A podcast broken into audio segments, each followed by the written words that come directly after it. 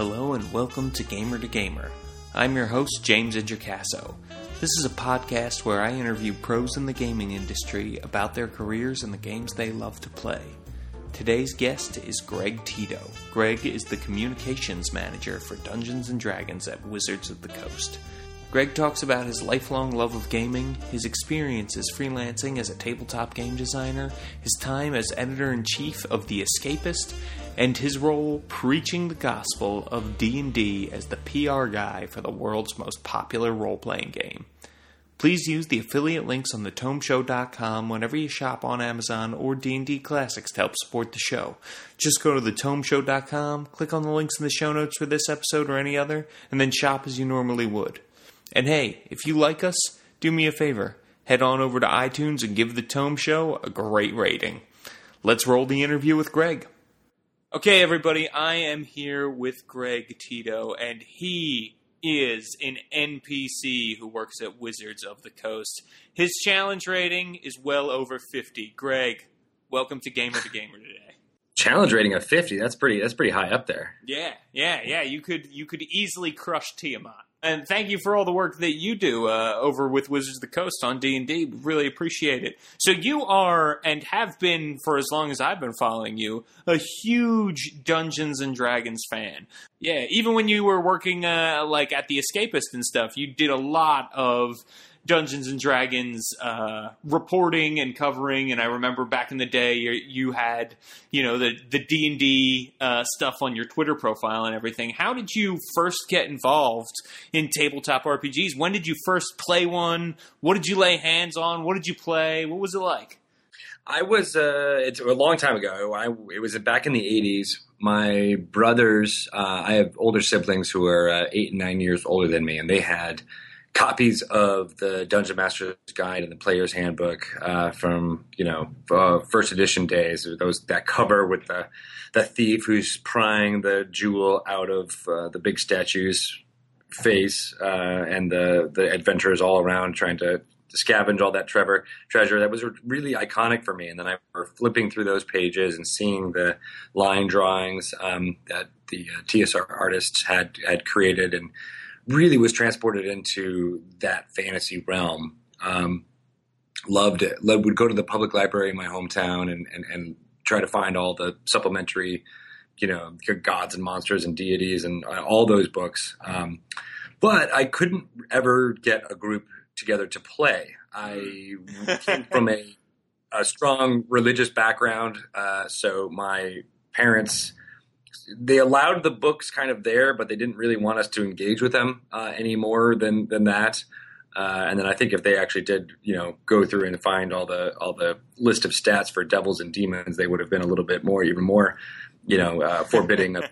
Uh, so for a long time, that that that fantasy fandom lay lay dormant uh, in my, you know, pre-adolescent to to adolescent years. Um, I do remember able to attempt to try and do Middle Earth role playing mm. with my uh, friends in high school, uh, and they were not not gamers. You know, they didn't have that. I mean, they had the same spark of interest, but you know, maybe it was my novice dungeon mastering or something like that. It just kind of fell apart uh, and, and, never really got together. Um, and then in college, the same thing. A few a few groups here and there. Nothing really ever coalesced into a regular group. And it wasn't until I moved to New York City and I got married and I life uh, outside the, the realm of, of my parents that I, I, I said to myself, I'm like, huh, I, I, I can play Dungeons and Dragons now. I don't have to, you know, be beholden to what you know uh, my my religious parents say anymore. So I found a group. Um, it took a took a little bit of doing. I went through a few iterations, and I found a group that really resonated with me. It was a great dungeon master. We used to play on the, the Upper West Side in his uh, lavish apartment. Uh, his his uh, uh, wife was was very wealthy. Uh, she was like a corporate lawyer or something like that. So they had a wonderful place, and uh, the group I played with really liked to do the role playing story element of Dungeons and Dragons. Of course, they you know we leveled up and, and, and did all the things we needed to do that to be really powerful 3.5 characters. Sure, sure. we did the 3.5 uh, Age of Worms campaign. Uh, and went through the entire adventure path from from level one to I think we ended up level 22 uh, by the end of it. mm-hmm. and uh, it was like two or three years, and that that experience really cemented my my love of t- of tabletop role playing, and I was like in the early 2000s. So uh, once that went along, we met a few people. Um, Eitan uh, Bernstein, who was a freelancer for uh, uh, Wizards of the Coast at the time, we met him in in New York, and we started pitching. Uh, Joseph Goodman to write some material. Uh, fourth edition had just been announced, and we were really excited about the prospect of uh, uh, writing freelance material for, for fourth edition. We did I did a few books with Tavis Allison uh, and uh, and uh, Bernstein for for Joe Goodman. Um, I don't know. We were actually one of the first companies to come out with the Bard, the fourth edition Bard, before uh, the official one came out from I think in Player Handbook too. so yeah, I did the kind of small time freelance tabletop role playing design uh, for a little while. Pitched a lot of things. A lot of things didn't really work out. Didn't really pay any bills though. Um, even though it was paid work, it was you know for the amount of love and effort that was was, was put into it. Anybody who's, who's produced their own stuff realizes that it's it's really a labor of love, and the the any profit that you get is really just breaking even as far as the you know the the energy and capital that you put forth uh, in, in, making it a product. Um, but it was always the dream. And even back then, I remember talking to my wife, being like, "Yo, it'd be great if all of this stuff led to a job at Wizards of the Coast." Um, and so then I pitched a few things to The Escapist because uh, I was still a, a, video gamer at the time. Uh, I'm giving you my whole my whole life story if that's okay with you. Uh, yeah, and then we, we uh, that's exactly what we want. That's exactly Carolina. what we want. nice yeah, so we moved to North Carolina and did the whole uh, game journalism thing, working for video games. Always still, of course, as, as you mentioned, still love to talk about tabletop role playing as much as possible. I think actually the, one of the reasons I got hired at The Escapist was uh, uh, I impressed uh, my, my boss at the time uh, that I had done some design work, and he was uh, also doing his own kind of tabletop design stuff on the side. So we bonded on that level and then that ended this this winter, and this opportunity came up to work for Wizards of the Coast, which was, you know, as I said, was originally my my kind of dream goal. Uh, uh, back in the day. Uh, and then I've been here since March and, and kind of transitioned to a new role, new city, new new coast. I've never been on the West Coast before, so this has kind of been interesting, uh, adapting to to the Seattle lifestyle. But then also the the making of a product uh, uh, here at Dungeons and Dragons is a different thing than I've done in the past. Uh, at least the last five years when I was at the Escapist, when we were we were just you know dealing with with, with content and trying to get clicks and, and eyeballs. This is more about you know we have some uh, uh, a single product uh, that has you know different product lines along it, but you know uh, selling the brand of Dungeons and Dragons is something that I've been doing you know on my own for 15 years. So it's nice to to be able to do that in an official capacity now. Uh, so that's it in a nutshell. Any questions? yeah, actually, I have a ton. So you got your start kind of playing D and D as an adult, um, which I mean feels like you missed some of the stuff that like what you know like when I was 10 we all gave ourselves Vorpal swords and flying pegasi and and that kind of thing.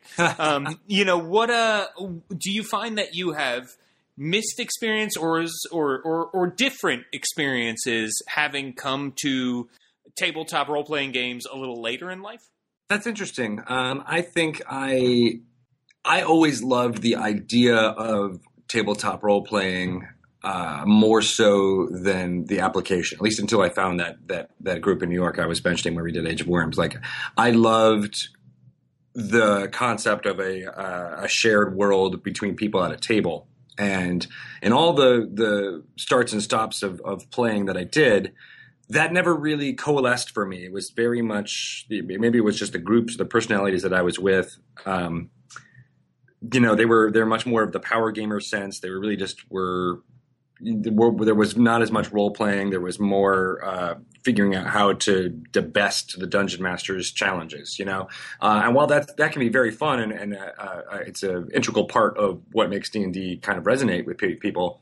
For me, I loved. I was a huge Tolkien fan. I still am a huge Tolkien fan, and and really watching the Rankin Bass animated version of The Hobbit is what cemented my love of, of fantasy when I was a kid.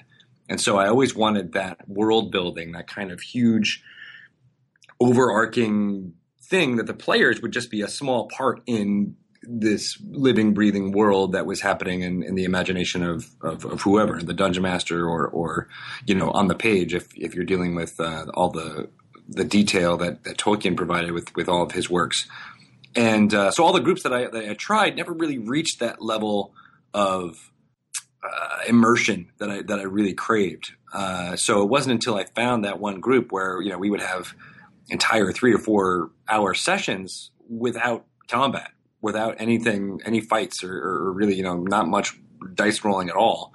Um, that that I felt like, oh, okay, this is this is the tabletop role playing that I really love.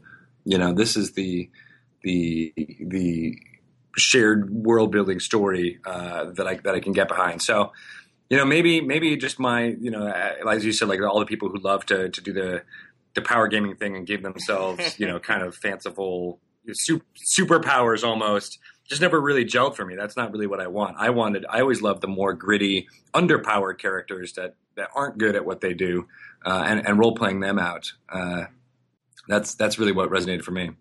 So, describe for the people out there who, you know, they, they, might know your job title, they might know you work for Dungeons and Dragons, but what is your your day to day like there at Wizards of the Coast? A lot of emails. Pretty much. I mean, I don't know. It's it's. Uh, I, I, think a lot of people think about you know, uh, and this is what I did even before I, I, got involved with the games industry. Is that you know you think you have a job in, working for a game company that you're just playing games all day and everything's fun and there's you know the sound of dice rolling is, is you know follows you through the hallways.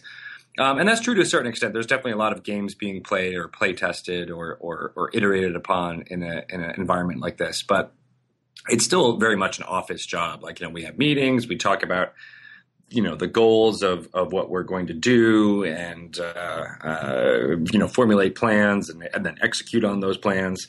Um, and with the, you know, the communication that that email provides. I mean, I, I, I sometimes I get home and I, I tell my wife, I'm like, God, I'm so exhausted. She's like, Well, what did you do today? I'm like, I, I wrote emails and sent them sent them out. Maybe 200, 300 a day. Like you're always having projects that you're touching and going back and forth, you know, and and uh, uh, so that's that's really more the day to day. And then it's the special times where you get to, you know, sit around and, and, and play something or, or, or talk about you know what's what's coming up next and, and getting excited about stories and things like that that uh, you know that makes it all all worthwhile and rewarding. I think that really makes going into work worth it. And you're supporting you know uh, tabletop gaming um, everybody who listens to this podcast obviously is very into it but I think it's one of those industries that still needs a lot of help, um, particularly when you're doing like public relations. Like, I can't imagine everybody is always like, yes, I need the next Dungeons and Dragons press release because that's going to help me sell papers. Yeah. Well, I mean, you know, uh, as, as being a part of this, that core gaming media uh, that your, your podcast is already, you realize that there's, you know, there's, mainstream, you know, New York Times level of stuff that we're always trying to to get people to write about Dungeons and Dragons. But there's also this this kind of cotton industry of of uh, smaller outlets um, uh, of people who just love are, are, fans of the game and, and do eat up every single press release or every single announcement that we go to. Um, so that's really awesome. I think I think that's that's a great uh, community, and I love supporting it. I love talking to you guys and making sure that uh, you know your voices are heard, but then you also of get a sense of of, of, of what we're doing and, and what uh, our plans are for for Dungeons and Dragons. Are you seeing? things grow in this industry. I think with the rise of the internet and you know Vin Diesel obviously being so passionate about the game yeah. and and Stephen Colbert and podcasts and you know services like Fantasy Grounds and Roll Twenty allowing people to play over the internet.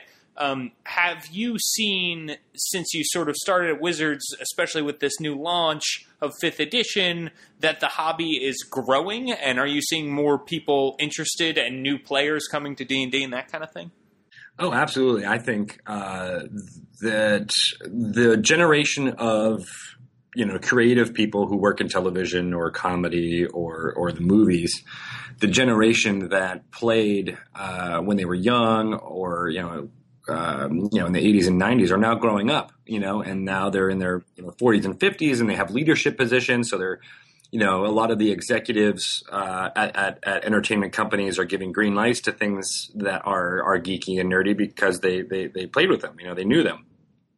So I think that's part of it. But you know, I, it seems like every other week we we find a, a celebrity or or uh, uh, an actor that's recognizable from something. You know, mention their love of gaming or their love of, of, of geek culture in general. And I think you're right. Like that is just spreading everywhere. Um, you know, I, I, follow a lot of them on Twitter, and then every once in a while a new person will show up. And it's been fortunate that you know, as I've been doing more hosting on our own D and D official podcast, um, that there's more and more people who have recognizable jobs uh, in in the entertainment industry that are willing to come on and talk to us about it. We had a. Uh, the episode hasn't come out yet, but we had a writer from the uh, James Corden show uh, on uh, in LA, uh, who is a dungeon master and has been a you know a stand-up comedian, a dungeon master for years. And I'm talking to another person today who's a writer for the Tonight Show um, and is a, a longtime Dungeons and Dragons player. So yeah, you're right. There's definitely this growth, this swell of of you know people who are of their professional ages, you know, 30, 40, 50, who are you know have been fans from the get go and that are now just feeling more and more comfortable talking about it in a public setting. I think even in, in you know in the 80s and 90s there was this idea that you know it was it was shunned or that you know if you played Dungeons and Dragons that was a a, a, a slur against you or of your or your popularity and now it seems it's a it's a it's a badge of honor uh, I, I, think people you know proudly wear their their Dungeons and Dragons fandom and you know, I, I think there was a, a, swell of people when World of Warcraft became really popular. That you know, World of Warcraft was the new golf. and that you know, people were talking about how to get jobs, that you know, how to play a game in order to uh, with your boss in order to to get promotions and things like that. You know, and I imagine that Dungeons and Dragons is kind of the same thing. At least if you know your boss is into it, you know that you'd you'd want to participate and get involved, and, and you have that want around the table and you can show them that you have, you have the, the, the plucky diplomacy to, to you know get past the, the gold dragon you know that kind of stuff. Uh, uh, I, I, think is something that uh, is really attractive to someone who's been a fan for a long time. Mm-hmm. having it be this this normalized uh, and actually something to be proud of. I, I, just think that's so cool and I think also you mentioned the rise of the internet. I think it's also the rise of streaming has sure, yeah, normalized it for a lot of folks. Um, you know, uh, a critical role uh, over on Geek and Sundry is a is a big part of that. Our own um, Penny Arcade uh, Acquisitions Inc. games have shown what it's like to play. I think I, you know, we had uh, so many people at the Benaroya Hall at PAX Prime uh, a month ago, two months ago uh, we were turning away people at the doors, and there was a quick poll uh, that Chris Perkins did, uh, and he said, "How many times is this your first time watching people play Dungeons and Dragons?" And half the people's hands went up. Whoa! You know, yeah, and they just were there because they their friends told them how fun and, and, and interesting it is to watch. Um, you know, Chris do his magic, and then of course the the, the comedy stylings of, of the Penny Arcade crew there. Um, mm-hmm it, it's super fun. And I think things like that, the spread of, of, of live play as a um, participant, you know, uh, you know, a spectator sport uh, has really expanded the hobby even more just in the past, you know, two or three years. Sure, yeah, and with live, you know, like you said, live play podcast, the Adventure Zone, I think is another great one. Yeah, um, that is that is out there. So yeah, I mean, I I am glad to hear you confirm that because I feel like D and D is certainly on the rise, um, and tabletop gaming in general. You know, when D and D rises, it sort of lifts the entire hobby up, which is really great. When you're talking about your day to day, how much like sitting down and playing games is there? Uh, like, are you guys playing D and D or Magic at lunch? Um, obviously, there's probably some playtesting happening in the office. Uh, are you guys playing games yeah. together at night, like staying late and, and getting stuff done? What's the gaming culture within your office like? Um, well, we recently, uh, we, uh, we as a Wizards of the Coast recently got a, a, space in the bottom of our office building that is essentially devoted to playing games. Uh, there's tables down there. There's a online board game library. There's ping pong and, and foosball and that kind of thing. So since that opened up, uh, the game playing culture, at least you know that I've been able to witness, uh, is is huge. It's like every every lunch, uh, every you know, it seems like every time you go into that room, uh, there's people who are who are playing games. Many of them stay after work uh, to play whatever what do they like? It's usually not. Although Magic is, is a very easy game to, to pick up and play, uh, um, it's usually um, board game based. But then on lunch, there's a lot of lunchtime campaigns of Dungeons and Dragons that are happening. Um, you know, I sometimes I go in there and there's three or four different games happening in this large room. Um, so yeah, there's there's a lot that are just going on and happening. Um, and uh, I actually uh, was excited to start doing the live uh, Out of the Abyss campaign uh, on Twitch, mostly because that I had a, a, a, reason to continue to play uh, on, a, on, a weekly basis. I think I had uh, I just got caught up in the move from North Carolina to Seattle and was was meeting a lot of folks here, and yeah, that's a very stressful thing. I don't know if you've ever moved a family across you know, three thousand miles, but I hadn't really gotten back up to speed and and formed a group. So it was nice to, to have one here in the office where we can uh, uh, you know, do our latest story. I think the Out of the Abyss is, is the favorite adventure uh, of fifth edition for me so far. So it's been nice to to play through that and uh, you know it, it also do some some marketing and, and, PR. You know, basically doing my job as a as a, a leader of that stream. So that's been a lot of fun. Um, but you know, it depends on what level of production we're, we're at on any given moment. Um, you know, a lot of our uh, rules and mechanics are, are kind of set in stone at this point, you know, for fifth edition. So when when when fifth was, and this is what you know, Mike Mearls and, and, and Jeremy Crawford and people have told me uh, since I came on only in March after fifth had already uh, kind of published, but you know there was a lot of, of playtesting going on along to, alongside the public playtest of D and D Next, you know, in the office, um, and that is has died down to a certain extent. People are now more about content and story creation um, and playtesting. You know, the adventures as as you know before they come out, that kind of thing. But you know, as far as the the there's a really just solid base mechanics for fifth um, that we don't uh, necessarily you know want to mess with at any given point. So there's a lot less playtesting that, but then there's also other products around the building uh, that people are in various stages of designing and making. And you know, there's also just kind of purely social things. There's, you know, uh, a bi-weekly tabletop uh, like board gaming group that meets every like Tuesday night, and uh, there's a Magic League that goes around, so people are always playing, you know, uh, asking you to play in a Magic League. Um, and as I said, every, kind of almost every little group um, or uh, what's the word kind of division here in Wizards of the Coast has a D&D game that is going on uh, too, like on a weekly basis or something like that. So there's a lot here. There's a lot of, of, of, just games on the shelves. There's a lot of magic cards. There's a lot of D&D books just kind of everywhere laying about open and, and in various stages of being used. So uh, the culture is very much a play games, talk about games, you know, eat games, but then also uh, do lots of meetings and, and get lots of work done too. So it's a, it's a balance. That culture of gaming and everything has that led you to discover a lot of games maybe you wouldn't uh, have otherwise. Obviously, when you were working at the Escapist, that's kind of you know there's there's a big culture around games and you know geek culture kind of in general uh, with that publication. But when you're at Wizards, I feel like games specifically, are you learning a ton now about uh, all of the uh, you know various other things there, like you know this board gaming group? Are you learning all about some weird board games coming in and and that kind of thing? Yeah, absolutely. I mean, I I, I played a lot of uh, you know board games back when I was at the Escapist too, but it was more of a um, uh, and, and and that's the way it is here too. It's more of a, a, leisurely, like, oh, hey, a friend recommended this. Let's let's try it out and, and see how it works. Um, so yeah, there's a lot of discovery there. Uh, but then as far as video games go, uh, it's actually been nice not having to review uh, video. I mean, I, I, I do not begrudge uh, my my former colleagues and how they have to deal with the review seasons of the fall uh, and cram in, you know, 48 hours of gameplay before reviewing Fallout 4 or something like that. You know, it's been, I have to be honest, it's been very nice just, you know, having a game come out uh, and just me being wanting to play it and then playing that game and not worrying about, you know, am, am I keeping up with with what's happening, what's current, you know, and you know, getting assigned reviews or assigning reviews to myself. I don't even when I was editor in chief, I was like, yeah, I want that game, and then be like, why did I do that? Now I have to stay up uh, and, and, play as much as possible. Mm-hmm. And so, yeah, that that made made sometimes video gaming uh, feel more chore like Uh, and so it's nice to be free of that and to just enjoy games for games' sake.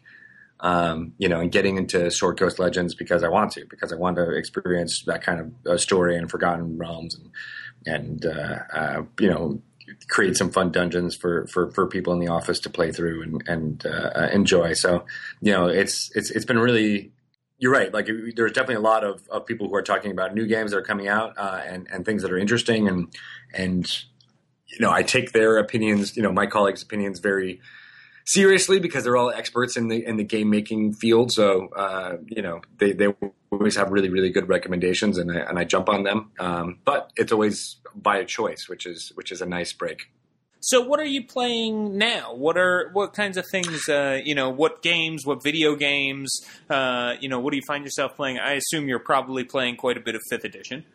Yeah, yeah, playing a lot of Fifth. Um, uh, as I said, Sword Coast Legends. I've been really enjoying the, the, storyline through there. I think, uh, you know, I, I, was working with Jay Turner, the writer over at n-Space, for um, you know, at PAX and at E3 when we were promoting uh, this this game and showing it off for, for press. And uh, uh, I think the the story that he's written is uh, is really entertaining for Sword Coast Legends. I think it's it's great. Um, you know, going through and, and, and, going to places that had not really been dramatized or in a video game uh, in the Forgotten Realms in the past, or like going to Luskan and seeing all the the kind of pirate city and, and, adventures that can go on there has been, been been really fun. So that's that's one thing I've been playing a lot of. I've been playing a lot of.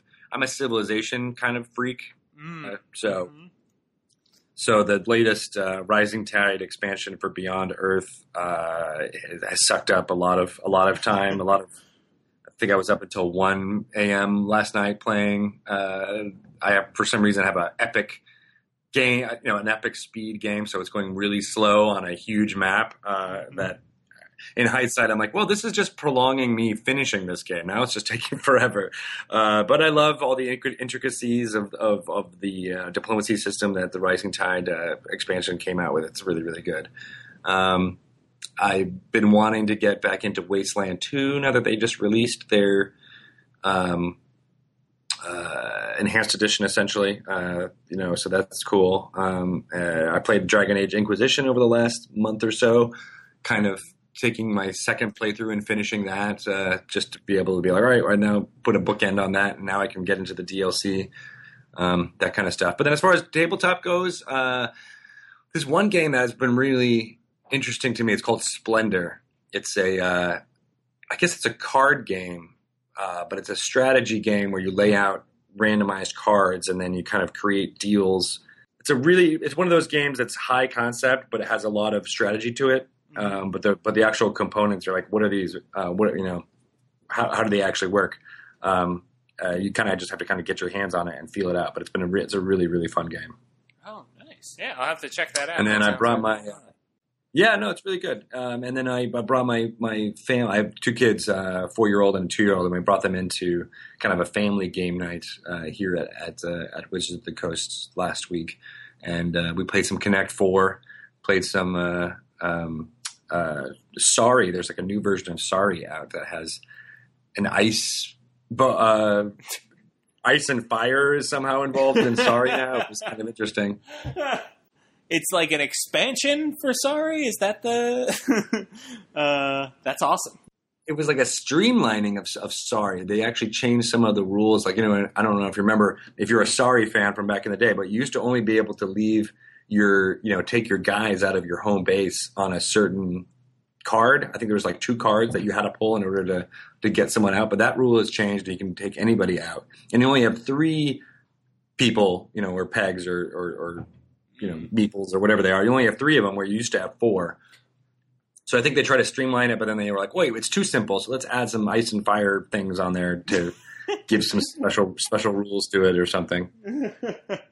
Oh yeah, it sounds like maybe it's a little bit faster yeah. now, which I'm sure my parents would have appreciated when I was a kid to have a faster gameplay. Yeah, right, exactly. uh, how old are your kids? They're they're they're four four and two. Uh, so the four year old uh, uh, Edna, uh, she's great. We've been playing actually. She's a gamer just like me. She plays Minecraft, mm. Uh, Disney Infinity, uh, and um, a game that is actually by the National Geographic website. I think it's called Animal Jam. Oh yeah, yeah. I work for National Geographic actually. Oh really? Yeah, yeah. That's funny. Sorry, it's, go ahead. Yeah, it's, it's pretty cool. She's she knows how to boot it all up on her own, and she, you know she doesn't know how to read yet. So, but she's she. I feel like games like this are gonna uh, teach her how to to really read uh, way faster than than you know school is really. So it's been great. We play a lot of Minecraft together. She's very scared of the Enderman and the and the uh, creepers who blow up all of our hard work, but it's fun. Yeah, yeah, it sounds like a ton of fun. When do you think? Uh, you know, obviously two and four probably D and D is a little complicated. Uh, do you plan on introducing them to D and D at some point? Oh yeah, yeah. I think um, oh, yeah, like I said, the oldest is is a, really a gamer at heart, and, and, it's it's very soon. Like I said, I think I want to get her to start reading first, or at least you know be able to understand uh, how a character sheet kind of works. Um, so maybe like five or six, I'll I'll introduce her. But she loves like you know we she comes in the office and I've, I've given her a lot of miniatures that we have. So she's got a she's got a blue dragon she's got a unicorn. She really wanted this cockatrice that i had at my desk so i gave her that. And so she's latched on to the kind of fantasy ideals uh, really early. Um, i think it might have been i mean disney is a, is a good you know kind of gateway drug into into fantasy a lot too but we watched a lot of tinkerbell. The, i don't know if you watched the the new movies that uh, uh, Disney made for for the Tinkerbell line. It's it's great because Tinkerbell is an engineer. She's a hmm. tinker. She ah. has to solve problems by by you know basically making stuff or making things and uh, it's been it's been really great. And I think that kind of she latched on the idea of fairies, and then you know, so I don't know if you know this, but the Wizards of the Coast came out with a line of books like the Practical Guide to Dragons, the Practical Guide to Fairies. Yeah, yeah, totally.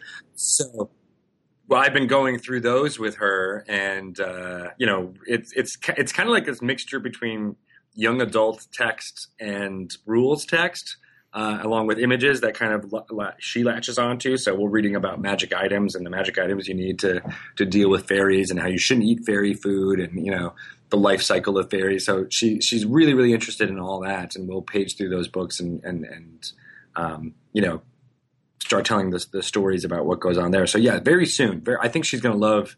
She's gonna love it.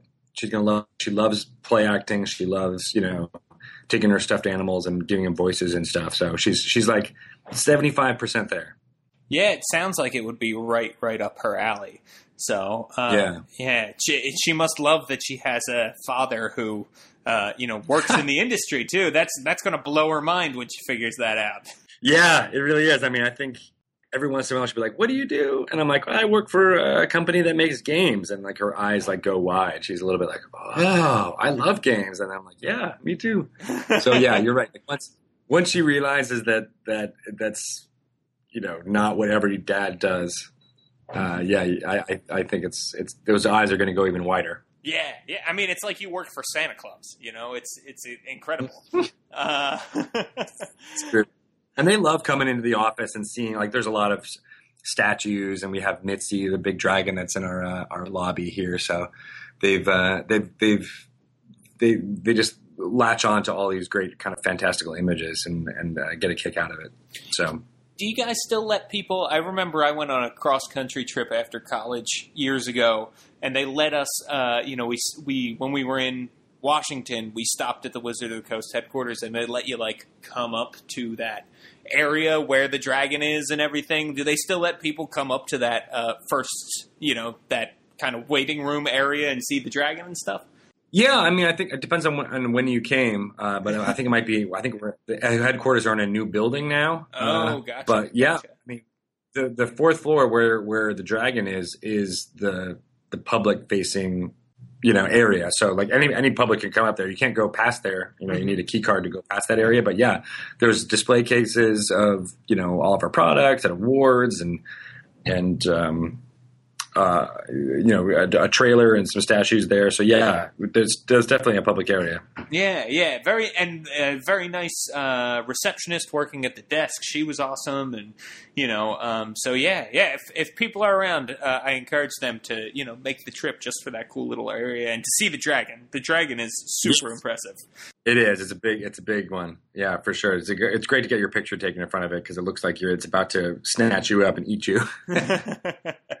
well, we're talking on the day the Sword Coast Adventurers Guide uh, has hit stores everywhere, and it's been out local friendly mm-hmm. game stores for a while.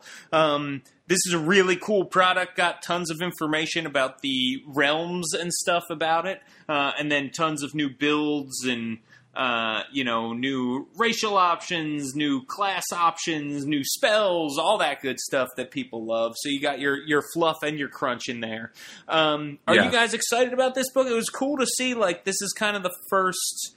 Uh, supplement for players that you're putting out. Um, uh, it's actually it's, it's for both uh, players and dungeon masters. I feel because you know the Forgotten Realms has changed a lot uh, over the you know the the the shift from from third to fourth to fifth, and uh, this is our document, kind of of like what's going on in the Sword Coast right now. You know what what are the the deities that are in power? What are the factions? How are the cities? Um, you know the, the ongoing storylines are, are, are how you know if you wanted to set a game in any of these areas, this is the background and information that that would be really really helpful. So I like as I said, I love that part of of D and D probably more than the the crunch and the mechanics. So that's the part that really speaks to me. You know, we've got pages and pages of of uh, deity descriptions uh, and you know current events of, of, what's happening with them, and that that's that's the part of the, the, the meat of the book that I that I really ate up. Um, but yeah, you're right. Players can also jump in and, and, and get some options. Uh, I like. I think the new backgrounds are are going to be a big hit. Um, pages and pages and pages of them. Yeah, I mean, you know, uh, that's one of my favorite parts about fifth edition's, you know, uh, kind of changes was the idea of, of putting role playing as a a choice that you make early, and your background kind of just you know uh, informs what what trope you're going to be playing essentially you know or how you're going to subvert those fantasy tropes. So there's just a lot more options for that in this book, um, especially ones that are, you know, specifically curtailed for the Forgotten Realms. But there's ones that aren't that you could use in any campaign setting. I think that's important for people to realize. It is the Sword Coast Adventurers Guide, but there's a wealth of information that you can use in your in your homebrew games uh, or, or anything. Yeah, there, there was a few kits in second edition about being a spy master and that kind of thing, but you know the the, the spy master background and and and, and SCAG is what we call it around the office. Sword Coast Adventurers Guide, SCAG. Uh, you know, I, I just love the the flavor of of, of those roguish leaders uh, that uh, uh I, I, think uh, if I were running a homebrew campaign, I would use that one immediately because I love that, that intrigue and those kind of city urban ur- urban stories that you can tell. So yeah, there's there's so much there. We're super excited about it, and we're super excited about you know how this we, we worked on it with um, some of the the same folks, uh, Green Ronin, who did the Out of the Abyss uh, thing. So it was great collaboration with them. Uh, uh, they provided a lot of uh, you know material, and then of course our story team, um, you know, kind of took it and make sure that it was it was it fit all of our canon. But it was just one of those another one of those great collaborations between what we you know think is a premier you know RPG company in Green and Ronin. We have a great relationship with Chris Pramas and, and Steve Kenson over there. We had him on our podcast um, a couple months ago to talk about Out of the Abyss, and and uh, we're just really be able to present you know our, their work and our work uh, together uh, on a product like like this. Yeah, I really like the uh, the story focused approach um, that you guys have, and I love that you're working with all of these different companies. You know, I think every time you collaborate with somebody new, right, new ideas flow. They bring something different to the table, so you get these. You know, you have these different adventure paths, these three adventure paths that are all very distinct and interesting, and they have a great story behind them and it's great to find out what's finally happening in the realms. Um, you know, I think that that's huge, and I love that. I have a lot of players who, since the launch of fifth edition, are now picking characters based on the story they want to tell and not based on what they want to play if that makes sense that they think about you know this this is a really cool story and I'd love to see where it goes as opposed to I'd really like to play a guy who dishes out a lot of damage which I think either is a fine way to play but it's great to see my players changing it up after a few years, giving me some new stuff to play with and, and all that. Um, and I do love SCAG. I love the the approach of you know you guys putting out quality products um, that you really take your time with and everything. So it's nice to not feel yeah. like you had to have a book out this month, so you rush something. You know. Yeah, absolutely. I think that's uh, been a tenet of, of fifth edition uh, is that we want to make sure that the products we're putting out there are something that we're 100% proud of. We want this to be something that's used at the table for decades to come, not just a oh hey this is something that's that's cool and neat and then it goes on the shelf, you know, never to be kind of touched again. You know, like we have stuff that, the, the stuff that we're producing and publishing for fifth edition is is st- a story and material that we think is going to stand the test of time and have people really latch on to the way they did, you know, the, all the, the white box material and stuff like that. So yeah, that's that's been a, a, a philosophy, and I, I, think it's really paying off. Um, I think I, you know, there's we obviously check, you know, things like EN World and other other communities, RPG Net, and there's there's always a vocal people be like, I want more, I have money, I want to put more down, and and you know, we respect and we listen to that, but we also really want that money that you're putting down to be worth something. We want it to be a, a quality product. That, like I said, that you'd be not just happy to have on a shelf for as for uh, collecting purposes, but for for actually using at the table. You know, and I think that's that's really laudable. I think, you know, as I said, my uh, dungeon master that I played with in, in, in, third edition, you know, he he had a lot of disposable income, so he definitely had all of those books uh, uh, that that were produced during the 3.5 era, and they were they were awesome to have as resources. But you know, after uh, six months or a year or so, uh, you know, we would maybe have one spell or one component of that thing we would use on a, on a regular basis. But for the most part, it was just you know, it was just a collection. Um, and uh, we really wanted to to to have the products that we make be stuff that people played with mm-hmm. all the time. I uh, I have one more question for you. Well, I have a few more because we got to get your your name out there and everything. People can follow you on Twitter and all that good stuff. But before we get to that, mm-hmm. my big question is this. So, okay. you know, today with with SCAG coming out, as you said, and Sword Coast Legends is out, and we we've seen a lot of products we've been excited about for months. I find myself wanting something to be excited about on the D and D era again. Uh, so do you think we might hear something in the future? Uh, not even going to put a timeline on that or anything. Uh, a new thing to be excited about will uh, will be hitting our ears at some point. Um, yes, there will be something new. I know that's as much as you can say. So in the future, yes, that is definitely true. I mean, no, I mean that's that's a big part of what uh, you know. You were asking about what I do on a day to day basis. I mean, that's that's a big part of what I'm doing is preparing for you know our communications of, of what's to come, uh, not just in 2016 but but beyond. So yeah, there's there's a lot of stuff that I think uh, the entrenched RPG fandom is going to be really excited about, but there's also going to be a lot of stuff that you know uh, people beyond that that that circle are going to be be super interested in and uh, won't be disappointed this is super important to me and i think you know your job is essentially growing the hobby and getting the word out there which i think is some of the most important work that uh, that can be done as far as this industry goes. So thank you very much for everything that you do greg. If people are interested in following you on twitter or finding you elsewhere online to heap praise upon praise on you uh, where can they find you? Well, they don't have to praise me. They can ask me questions or, or, or, or poop, on, poop, on, me. I don't care. Uh, but I, as you said, I'm on Twitter. I'm at Greg Tito. Pretty easy. Um, you can follow me there. Ask me anything. I'm definitely very open to, uh, you know, even if you know I'm not going to be able to answer or whatever. Just you know, yeah, start a conversation. Let's let's start talking. Um, we're also doing the Dungeons and Dragons official podcast. Uh, you can follow it on iTunes.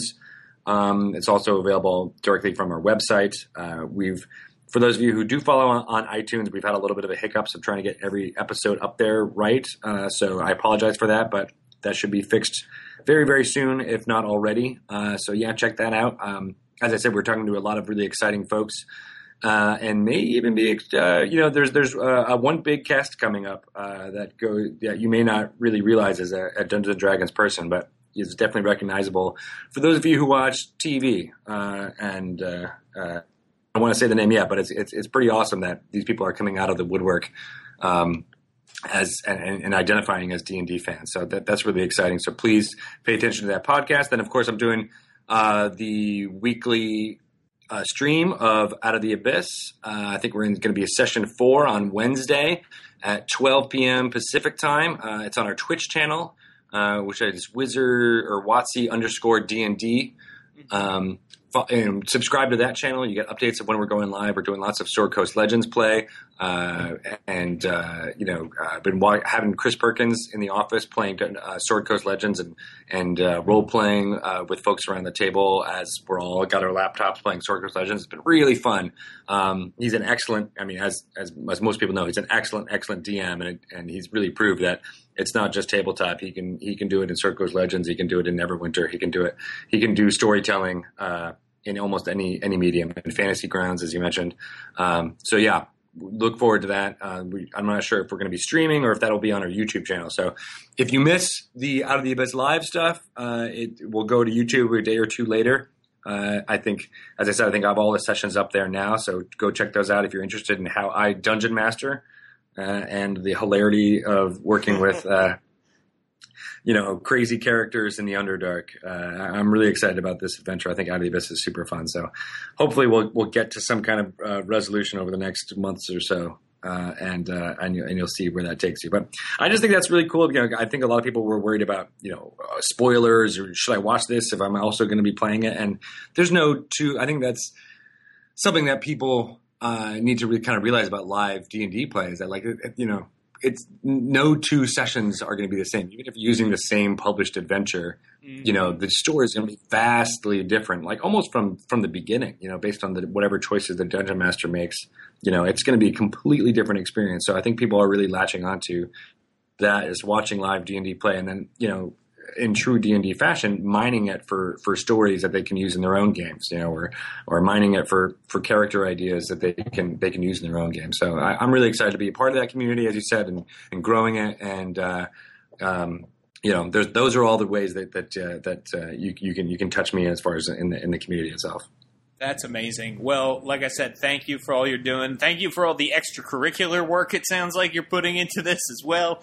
Uh, ladies and gentlemen, Greg Tito, uh, like I said, he just leveled up. He's a level 51 NPC. Uh, make sure that you go and you check him out. Uh, thank you very much, Greg. I really appreciate you coming on Gamer to Gamer today. Thank you so much, James. It was a pleasure to be on. I'll be on. I'll be on whenever you want. You just let me know.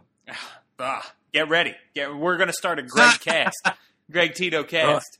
Oh, nice. Love All right. That'd be great. Maybe I'll, get, maybe I'll get to level 100 by then.